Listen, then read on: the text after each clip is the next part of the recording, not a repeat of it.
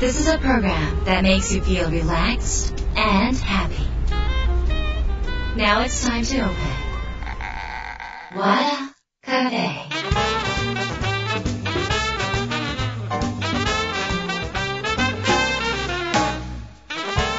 和田カフェのオーナー和田博美です やる気満々の人もちょっと明日が憂鬱な人も明日笑っていけるよ。う今夜もワクワクお届けします。改めましてこんばんは和田博美です、えー今週もゲストをお迎えしておりますブックライターの上坂徹さんです。で先週はですねあの美味しいお話を、えーたくさんお聞きいたしました。で今週もですね上坂さんの、えー新刊のね成城石井世界の果てまで買い付けにのお話。そしてあの上坂さんはたくさん本を書かれてるんですけどどうしてその書くようになったのか書くのがすごい嫌いだった。そして書くことは一切学んでないっていう上坂さんのその経歴について、えーお話をお伺いしていきたいと思います。和田博美の和田カフェどうぞ最後まで楽しんでいってください。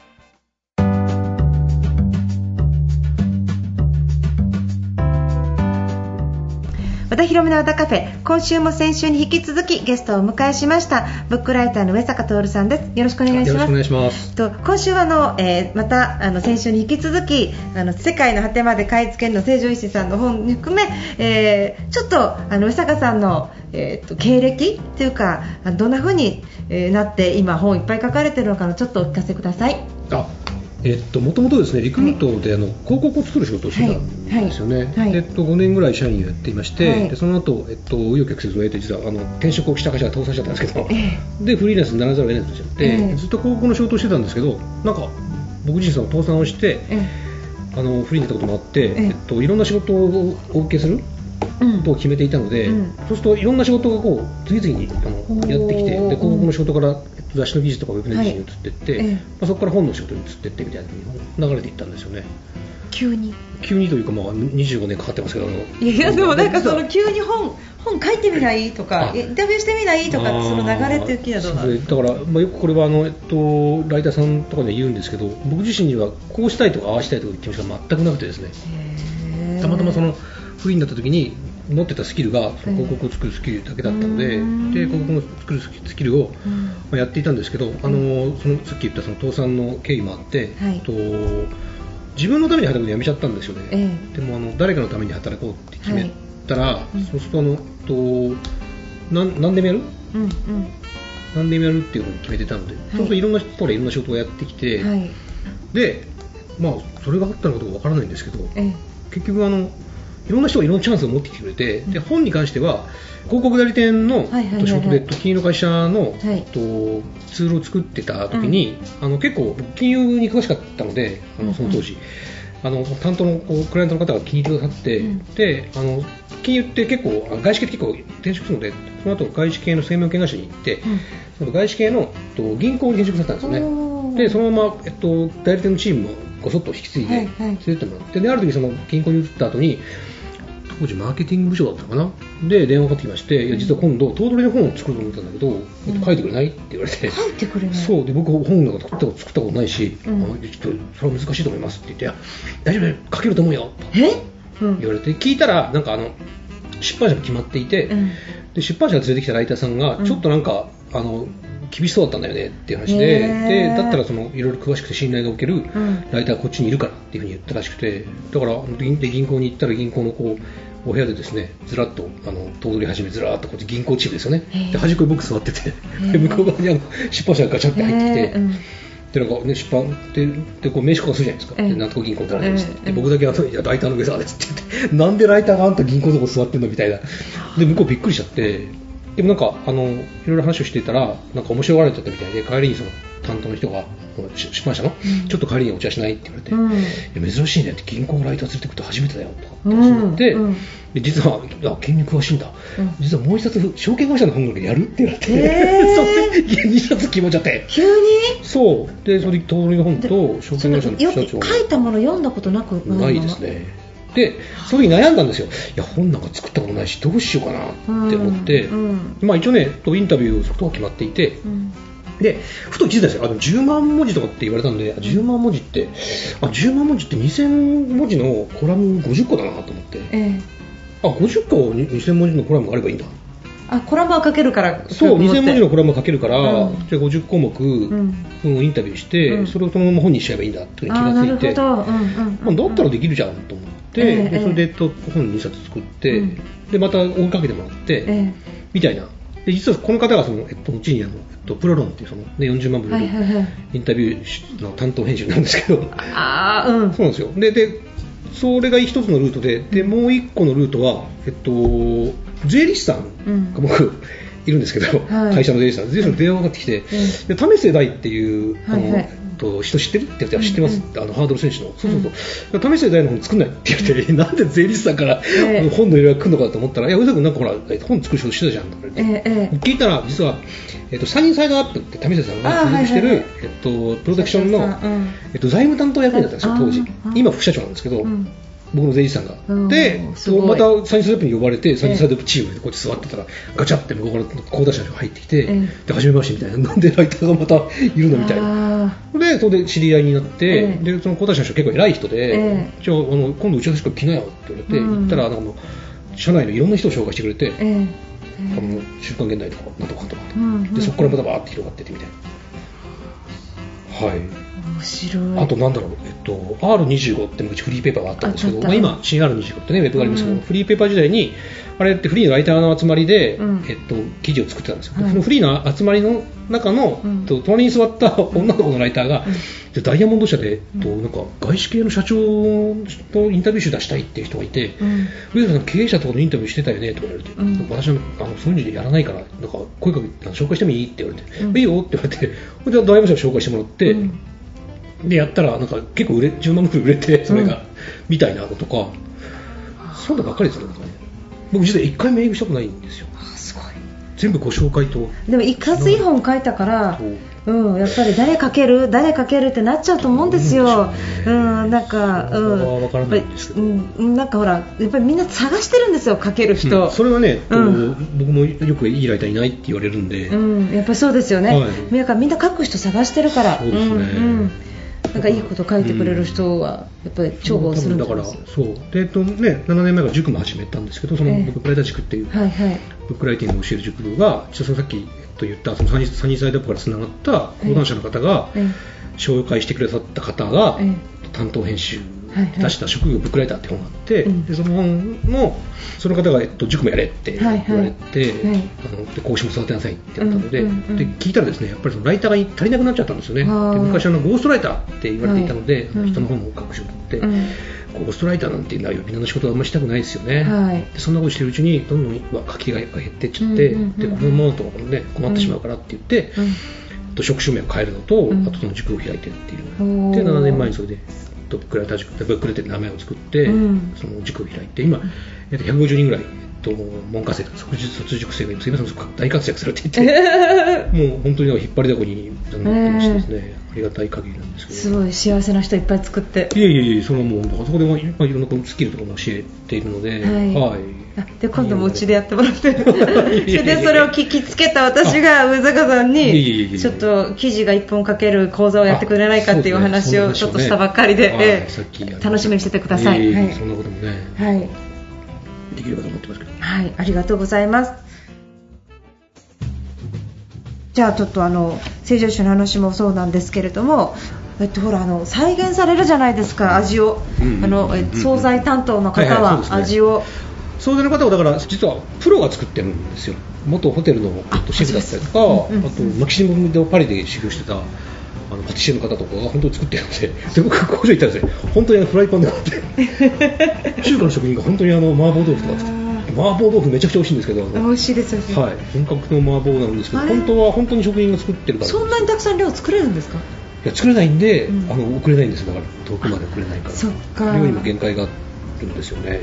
でもシェフの人が成城石に転職するっていうのはなんか社長の思いに打たれたあんでしょうか？でそれももちろん聞きまして、うん。なんで、ね、ホテルからそうそうそうって聞いたら、うん。ホテルってそうは言ってもせいぜい例えば40席とか50席とかじゃないじゃないですか、はいええでも成城石っていっぺんにほら3000食とか出るわけですよ、ええはいええどっちが楽しそうって言った時に3000なんですか？なんかそうなんですよ。たくさんの人に喜ばれたいからっていうふうにあぱり趣向の問題ですよね。目の前で食べてもらうのが嬉しい人と、えよりたくさんの人に食べてもらいたいっていう人とよりたくさんって人はあって思って成城石井に入ってきてで調べてみたらねあのもちろん、えっと、こだわったものを置いているので、うん。大体成城石井にこう買い物に行ってたんですよシェフの時代に。あでプロだから分かるわけですよ。なんだここに置いてあるものはと、うんうんうん。この塩のラインナップは何だと、うんうんうんこの出汁のラインナップは何だと、うんうん。もう棚全部出してるから。あの 渋谷のあのお店とか行くと。びっくり寄ってるんですよ、ええ。なんだこの店はって言って、たまたま成城石井がボスとかしてると、で話聞きに行くと、いやあれあれを使ってなんか作れるらしいと、ええ。ーとかって言って、えこれまではなんか、ね、豚肉の残ったやつとかでシューマイ作ってたのに、ええ。なんか一番いい肉使ってシューマイ作れるわけですよ、こっちの方が楽しそうじゃんって。で一番いいもの使って作れますから、しかも塩も油も最高級、成城石井さんは原価が高いんですね。原価高いですよ。すべてのものの原価が高いんですね。だからシェフ本物のシェフが最高の食材を使って作ってるんでうまいんですよ。いやーなんか中には売れれば売れるほど赤字の商品ってありそうですね。それはさすがにないかもしれない。なんかでもあのたまたまなんか仕入れがある上がった程度の量がが出ないと儲かんないんで、うんあの売れなかったら速攻で止めちゃうんですよやめちゃうっていうか。引きも早いんですよ。ー急になくなる商品ですね。そうそう引きも早いですね、うん。ヒット商品もありますけど引きも早いので、うん。そこのこうなんか仕入れはすごく激しくしてますけどね。そうですよね、うん、でその彼らが作ったのはそう、ね、フォーガーとか。フォーもそうですけどあの美味しいですね。ええシンガポール料理とかエスニック料理とか。あのそのガイアの夜明けで、あのうん。密着取材があった時はチキンヌードルですよね。社社長さんですよね。社長とともう一人あの、担当者。がえっと、担当者、お惣菜の担当者の方がお二人で、うんえっとシンガポールに行ってで一日何百食って、あの3日間で80食。そうそう80食買ったですね800食買ったもん。8 80品か。80品か。なんか食べてでなんか屋台とかいろんなレストランとか行きまくってでこれだって思うのがチキンヌードルで。そうそうそう。でその時にでこうなんかだしタレを食べながらもう頭の中に調味料が上がってるっていうのがすごかった。あそうそうそうそう。メモしてるんですよ、うん。あこれはこんな味とか、うん。こんなに似てるとか、うん。全部メモして。何が入ってるかだって再現できませんよね。いやできないです。何が入ってるかっていうこれはなんかコチュジャンとなんか醤油と蜂蜜となんかってこう出てくるわけでしょ？あれをしただから脳があの成城石井のね。ね。うんこれはもうでしかもそのね、えっと、保存して、ええ。ほら作ってすぐに食べるわけじゃないんで、はい。えっと、工場で作った後に配送された後、ええ。12時間後にえ売り場に置かれた時にどんな味なのかっていうのをも逆算して作ってますからね。え電子レンジもしますしね。電子レンジもしますしね。うん。うーんと凄まじいですよね。いやいや本当本当にそこまでしてさまじいです。だからこれはだからさっき言ってたそのたくさんの人の美味しいものっていうのが、はい。動機としてあるのでここまでやるんだと思うんですよね、いやうん、でこの時もだからあの80品食べたって言ってずーっと食ってたって言ってましたこればっかり？ずっとシンガポールってなんか思い出あって食べたものしかありませんみたいな。胃腸が丈夫っていうのも大事なんですね。そうでしょううね、ん。なんかこうすぐにお腹壊しちゃうような人だったら、ね。うん。うん。バイヤー無理ですよね、うん。上ですね。ガイア見てからすぐ買いに行って、はいはいはいうん。そうなんですよ。ええ。見た目とこう味が全然違うっていうか、ん。食感がね本当に見事だと思,、思ったんですけどやっぱりなんかこう工夫されてますもんね。ね。いろんなこう作り方を。だからこれフォーとかチキンヌードルとかってどちらかというとこうボリュームも多いし、うん。あの若い人とかが食べるのかなと思ってて成城石井のお店とかで見てると、うん。結構ね高齢の方が買ってくれるんですよ。あそうなんだ。そう。なんなん味味美味味しいのかな？結構チャレンジャーだなと思いつつ多分あの高齢の方にもちゃんと合うようなはい味になってるのかな？その脂っこくないじゃないですかあんまり。はい、うん、そんなことも感じましたね。でもまあそうですね、まあ、本物の肉を使って作れるのもシェフ泣かせですしね。そうですね。うん。うん。で大量に作れるのもいいですし、うん。うん。うん。まずその調味料さえいいものを使えるっていうのはそね。れはた確かに楽しいですよね。そうですね。で成城石井さんがそれでやっていけてるのが不思議ですね、うん。普通の企業で考えたらなんかちょっとは最近ちょっと苦しいから原価を削れって言われると思うんですよ。例えばシェフとかもレストランを例えばオーナーにうん。なんかちょっと最原価お前高いぞってうん一皿の原価もう半分いっちゃってんじゃないか。原価は2割にしろとかって言われてすごいなんかものすごい工夫しなきゃいけない人たちいっぱいいる中でこの食品業界で食品破棄があの非常に問題になってますよね、あのロスの、うんうんうんうん。その中どうしてここ成功されてるんですかね。いやあのーそんな高い材料原価とか、うん。そのこう定価から考えることは一度もないって言ってましたよ。例えば800円以下のものを作るとか、え何百円以下のものを作って言われたこと一度もないって言ってました。え だからだからその経営者のなんかぶったまげな、うん。その感覚っていうのがすごいなって思いますね。やっぱりでもそのこう本当にいいものを送りたいだけで、うん。リーズナブルに送りたいけど安いものを提供したいと思ってるじゃないので、うん。でで本当にいいものだったらね。本当にいいものだったら、あのお値段が、まあ、お値頃であれば、うん。買ってもらえるっていう確信がきっとあるんじゃないでしょうかね。あそっか、うん。じゃあ本当になんか成城石井さんがなんかすごいいいお肉のステーキ丼とか作っちゃったらやばい金額になる。ああかもしれません。ね。そこはそのとさすがねお店でデータ持ってますから、ええ。大体どのぐらいのお値段が、はい。えっと売れ筋なのか、えとかも分かるはずなのでそこでボリュームを調整したりとかええ。で、あの値段を設定してると思いますよ。そうこれねあの、えっと、チキンヌードルもこれ3分の2の大きさにしてええ。400円で売ったら多分ええ元は取れないと思うんですよ。だから690円かなあーで売ってるとかその値段設定は絶妙なところで、ええ。そこはやっぱり商人なんですよね。あーそそこは商売なので。うまいんだとにかく。とにかく全てがうまいんだ、はいその値段設定と高いものを仕入れてても、ええうん。べらぼうに別にも儲けようと思ってないから、えもう絶妙のええところの値段設定にしてるのはえ間違いないと思いますね、あーそっうんでもなんか、うん。食べてみてこれ高えなって思ったことは一回もないですけどね。あーやっぱそうですよね、うん。そうですよね、うん、その6年前に本を作った時から、うちの家ではですね、えこれどこで買ったって、えこれ成長してた。のとか、ええ高校生の娘がいるんですけど、大体わかるんですよね、これは某スーパーだろうとか、はいはいはい。これはどこで買ったのええええええはい。そうなんだ。そうなんですよ。味で？見か味見かけで？味で、はい。あ、大体当たりますね、うん、味でわかるんですね。そうなんですよね。気持ちも丸ごとつけるとか、うん本当にうんいろんなこだわりがあるわけですもんね。そうですね。であの意外にそのこうあれですよ、って洋洋のイメージっていうか輸入物のイメージですけど和のものも結構美味しくて、うんうんまあ今回えっとこれですね国産丹波絞りお豆お美味しい美味しいです美味しいです。ご紹介してるんですけど、うん美味しいですそれと手巻き納豆あ美味しいです美味しいですもえすごい美味しいですよね。あれだって一袋1000円ぐらいのそうなんですよ。お料理出すんですけど、あんま大ヒット商品で、ええあれとこれどっち取り上げるか迷って、ええ僕納豆はあんま食べないんで、こっちに。そうな納豆入ってます？よでも納豆入ってますああれは食べられるんですけどね。あれは食べない。はい。はい。あっちはあまあ、好んでは食べないんで、あ好んでは食べない。うん、でこっちは納豆も出たのでこっちは絞り豆にしようこれもほら1300円かな、うまいですよね。うち一人で食うのはきついので。なんかえなんかあのやっぱりあの、うん。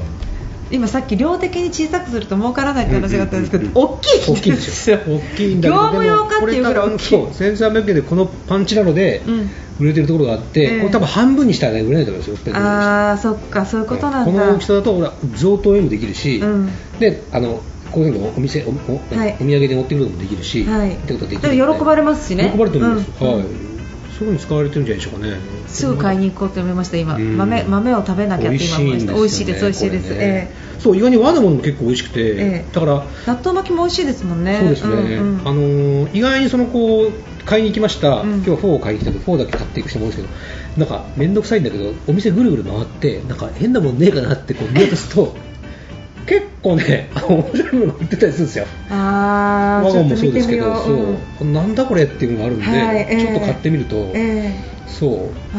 試してみると。であのその意味ではね結構控えめな会社で、うん。あのポップをバーンって出して、はい。これどこでこれ仕入れてなんだこれみたいなことやらないんですよ、ね、やらないです。そうなんですよ、えで食べて美味しかったら店員さん呼んでこれこの食べて美味しかったのって聞いたら多分店員さんは知ってます。裏話が。実はこれはこうでこうでみたいなのは。聞けばいいんだ暇な時にね聞けばいいですね。うん。なんかあのこの間上坂さんと話した時に成城石井の人がこの人成城石井っぽい人っていうのをつけてあそうそうそうそうつ店員さんね。つけるっていうのはすごいと思うんですけどなんかどの辺に住んでるかを見極めるんですか？どこを通って帰るか。あーどうなんですかね、あのーまあね、出店の方法実はいっぱいあるんですけど、え。でもそんな風にして厳選して立地を選んでるんですけど実はね、はい。マーケットリサーチはしないんですよアンケートを取ったり、ええ。グループインタビューもしないんですよ。あ賢いかも。結局ほらあのそのエリアの、えっと、ターゲット設定もしなくてだって年収いくらで、ええ。えっと、何人家族でみたいなモデルを作ったとしても、えこの人たちが必ず行くわけじゃないしええ例えば年収300万円なんだけど、うんとね、週末に、はい。あのモエのシャンパンと、はい生ハムと、はい。えっと、チーズを買って、はい。こ今週頑張った、はい。えっと、お疲れさんはい。会をみんなで、ね、お友達と一緒にやるっていうはい。若い女性いっぱい実はいるらしいんですけど、そういうかけの人もいっぱいいるので、はい。そういわゆるそのタターゲットモデルとかをして変な風にその固定概念を作らないってはい。言ってましたね。あーでも正しいと思います、うん。それ。あのもう見極められないですもん。見極められない多多様性すぎて趣味がそこをなんかそのペルソナみたいなのを作って、うん。なんかこのこの人はこうだからとかって決め,、うん。決めつけるのがよほど怖いっていうか、ええ。だからこそそのと押し売りとか無理強いもしないんですよね、ええ。なんか今の人はこれはこっちで買うけどこれはこっちで買おうっていう風に分けてる方も多いと思いますね。うん。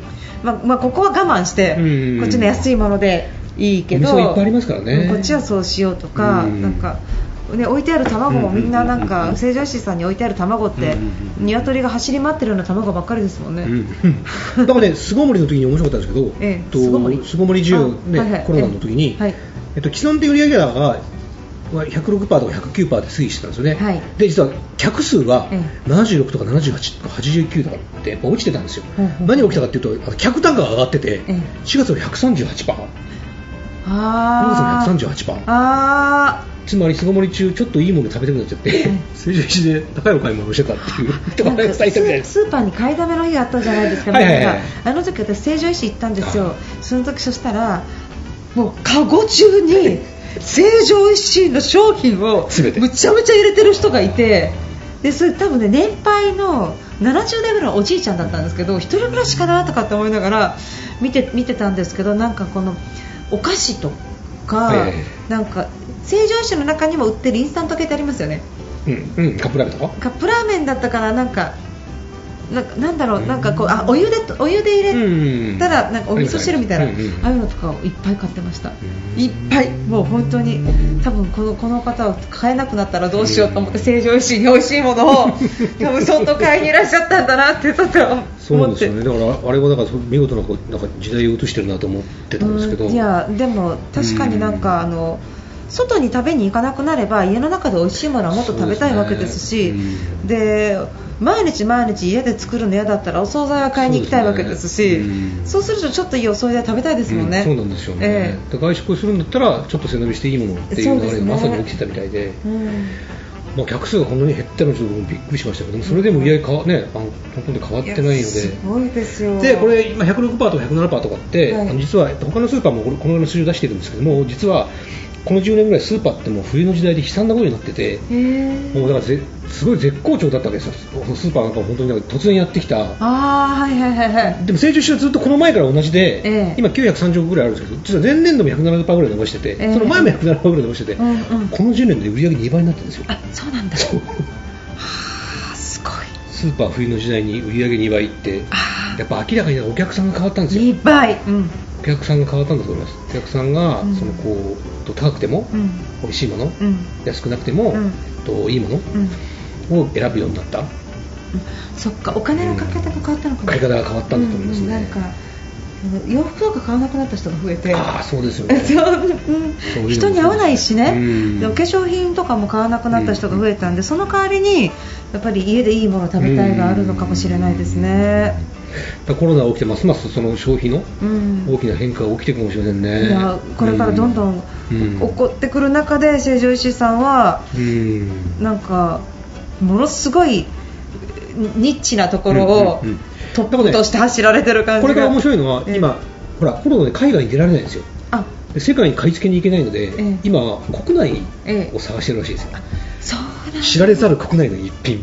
そうなんだ。プロジェクトもいろいろ進んでるらしくて、ええそうだからこれから多分その、えっと、これまで成城石井がまだ発掘してなかったえ地方のいいものがええたくさん売られてくるんじゃないですかね。これも楽しみですよね。あそれはなんかあの日本でちょっと廃れそうなところとかあの売るのが下手な人のところに行ってもらいたい。あ美味しいけど。そうそうそうそういうのも含めて多分、はい。い、あのいろいろプロジェクトが走ってるらしいですよ。あのちょっとね、えっと、コロナで困ってしまってるところとか、はいああいうところに行って、ええ。あのコロナで小売りで売ってなかったえ一品を売り出すっていうプロジェクト、えうん、だからなんか面白いものが年末にかけていろいろ出てくるんじゃないかなと思って楽しみにしてるんですけど。えどんなもの出てくるんだろう、ねえ。ええ。そうなんですよ、これはこれでまたね、世界もいいんだけど、日本のね美味しいものもいいから、はい。どんなもの出てくるのか、はいそうですね。いやなんかこの話を聞かれてるとやっぱり皆さん成城石井に行きたくなってしまうとはい思うんえですが、ー、e コマースもありますので、どうぞ。はい あのえーとまあ、おすすめの食べ物はあの全部この中に書いてあるんですけど行ってみて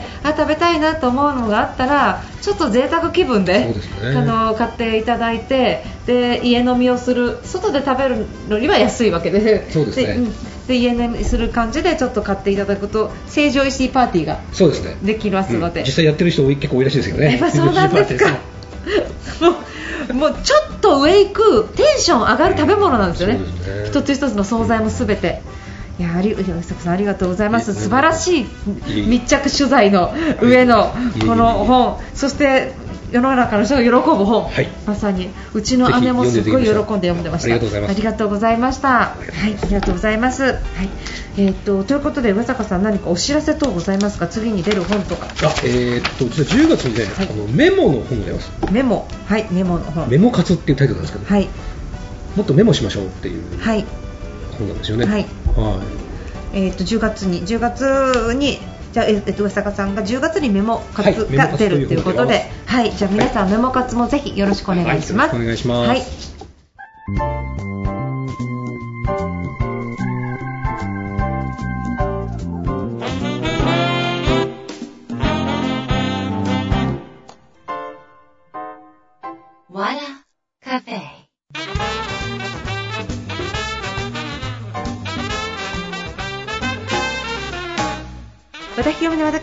がでしたか、え2週にわたって上坂徹さんをお迎えしました。上坂さんあの書く方だっておっしゃってますがあのトークも切れ味がよくですねあの非常に分かりやすいお話をしていただきました。え皆さんあの実はですね上坂さんと私はあの上坂さんにお願いしてあの記事が書けるセミナーをやっていただこうと思ってます。で今会社の中でも記事が書ける人って非常にあの重宝されるんですね。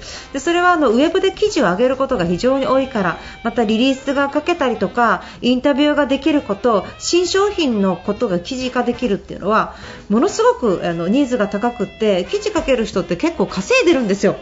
でもそれがなんか外注するより会社の中でできたり自分でできたりするとすごくいいじゃないですか。なので上坂さんにちょっと、えー今企画中なんですけれどもちょっとあのうちの方でセミナーやっていただく予定になってます。それも和田ビジョン和田ひろみのメールマガで一番最初に、えー募集しますのでぜひそちらの方もチェックしてください、えーということで和田ひろみの和田カフェ今夜この辺りで閉店になります。皆さんにとって来週も素敵な1週間になりますように。お相手は和田ひろみでした。